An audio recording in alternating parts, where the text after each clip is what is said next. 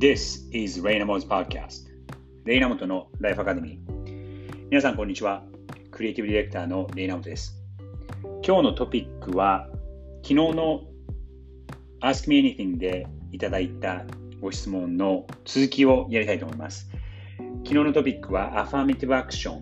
差別を受けてきたマイノリティの人たちや女性に対する特別特別措置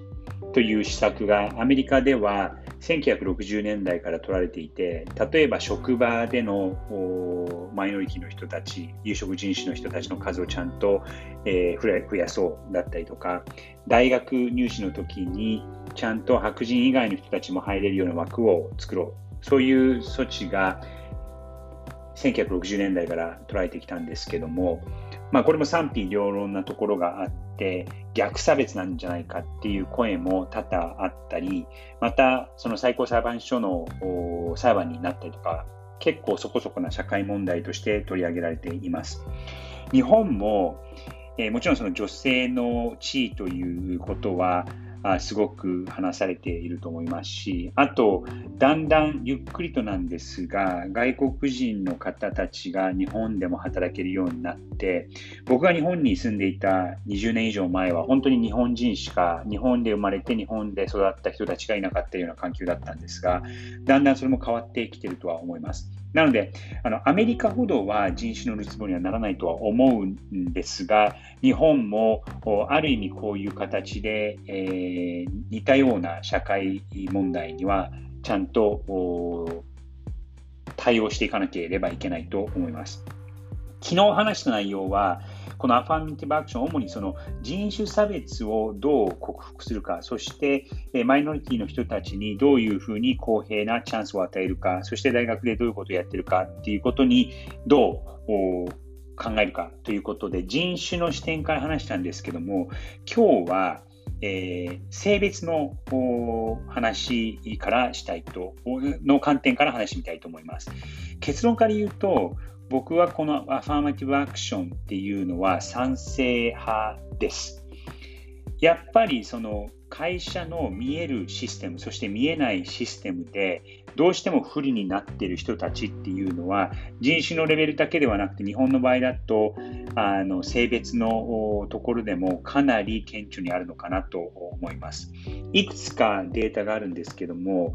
えー、そのマイノリティっていうことで考えると、数字だけで見ると、実は、えー、日本だったりとかアメリカでは、女性の方が微妙に数が多いんですね。アメリカの場合は、100人の女性に対して、えー、97.85人の男性がいる。日本の場合は100人の女性に対して94人の、えー、男性がいるということなので、正直、マジョリティは女性でマイノリティが男性になってしまってますよね。なのでそのマイノリティを助けるとかマイノリティにチャンスを与えるっていうよりかは不利な立場のにいる人たちにどう公平なチャンスを与えて、えー、育てていくかっていうところが、えー、とても大事だと思います。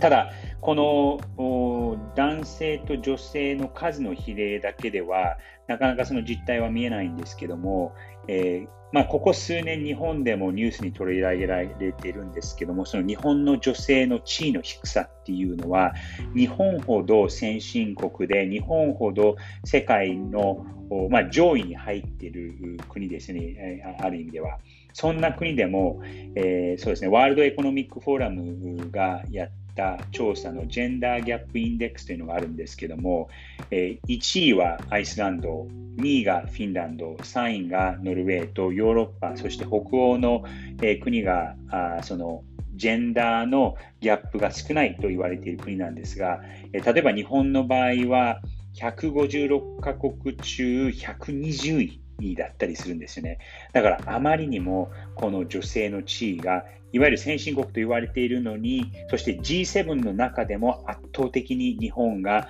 女性の地位が低いというのが残念な事実です。ただ、アメリカもこれがあの進んでいるかというと、そうではなくてですね、えっと、2010年以上、15年ぐらい前の話なんですけども、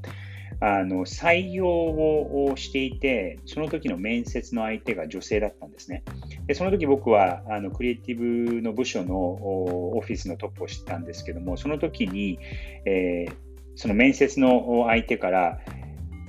あなたの会社のクリエイティブの部署には女性が何人いらしいますか？っていう質問を受けました。その時のその僕の部署は25人ぐらいのそんなに大きい部署ではなかったんですけども、ほぼまあ半分、11人か12人ぐらいの人たちが女性なので、そこそこバランスは取れていたのかなと思います。なんですが、その、えー、面接をしていた相手は、その会社、彼女が働いていた、その当時働いていた会社は、部署に70人近くの、えー、メンバーがいて、そのうち女性が2人だけだったそうです。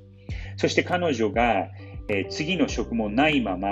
辞表を出したらしいんですけども、えー、出した、そのもう一人の別の女性に、あ、実は今日辞表を出したから2週間後にはあのいなくなりますっていうふうにその同僚の女性に伝えたら、その同僚の女性ももう次の日に辞表を出して、こんなあの女性がいない部署、そして会社では働けないっていうふうに言って辞めていったそうです。